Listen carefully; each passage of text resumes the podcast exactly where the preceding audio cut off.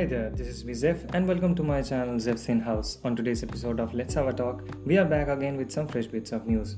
On to our first news, we have US President Donald Trump has given a time of 45 days within which, if TikTok is bought by Microsoft, then it can save itself from getting banned in US. On to our next news, we have John Hume has died at an age of 83 on Monday. He is a prominent Northern Irish politician who also won the Nobel Peace Prize in 1998 for his great role in ending the decades of violence in British province.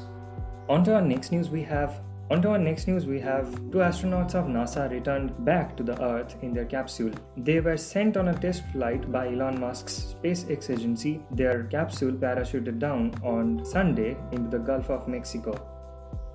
On to our next news, we have a rather funny one, actually. A cat detained at Sri Lanka's main prison for trying to smuggle drugs and cell phone SIM cards has escaped. The cat was caught carrying 2 grams of heroin, 2 SIM cards, and a memory chip in a small plastic bag tied around its neck.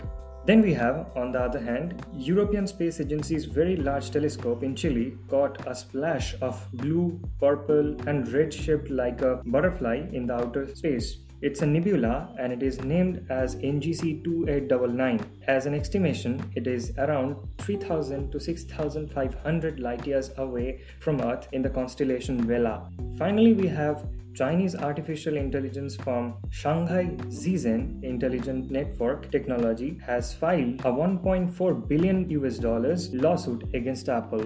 So, with this, I would like to put an end to today's episode of Let's Have a Talk and we'll be catching you up with the next one.